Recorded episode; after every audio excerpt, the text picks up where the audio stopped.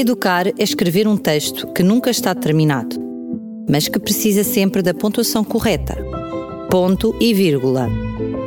Um apontamento educativo com o professor Jorge Branquinho.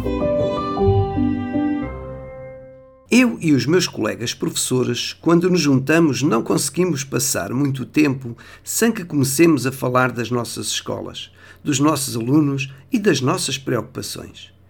Entre estas está quase sempre o caso de um ou mais alunos que se mostram particularmente agressivos. Inventaria-se de seguida um conjunto de razões entre as quais é muito comum ouvir-se dizer: Ah, os filmes que eles veem são todos violentos. E os jogos? É murros e tiros do princípio até ao fim. Terão os filmes e os videojogos a capacidade de tornar as crianças violentas? As inúmeras pesquisas que se têm realizado nesse âmbito apontam claramente para uma correlação positiva entre as crianças mais agressivas na escola e as que se envolvem com programas violentos, sejam eles filmes ou jogos. Honestamente, devemos anotar que a maioria desses mesmos estudos nega que, por si só, assistir a programas violentos seja a causa direta de uma conduta agressiva. No entanto, defendem claramente que, embora possam não exercer a mesma influência em crianças pacíficas ou não agressivas, os programas violentos exercem grande influência nas crianças agressivas. Estas deverão a sua tendência agressiva, por exemplo, ao seu temperamento, ou algumas experiências negativas de falta de afeto, de, de maus tratos, de autoritarismo ou de rejeição por parte de familiares ou de colegas, etc, etc. Nesse contexto, estarão mais vulneráveis aos efeitos nocivos da violência a que assistem.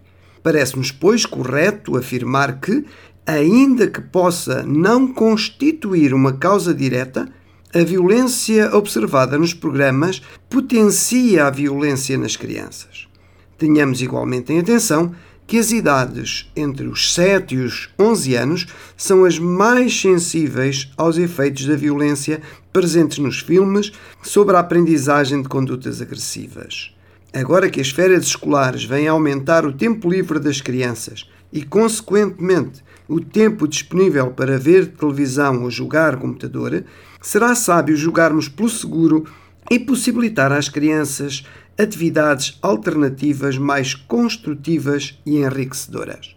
Proporcionar-lhes atividades que os levem a endireitar as costas e o pescoço e a colocar os olhos mais acima para ver os pormenores da localidade onde se mora, para observar o que o museu tem para dar a conhecer, para brincar ao ar livre, etc., etc., são boas propostas. E se for para baixar o nariz, que seja para ler um bom livro. Diverte e faz tão bem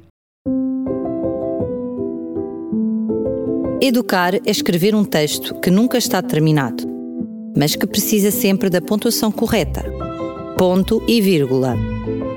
Um apontamento educativo com o professor Jorge Branquinho.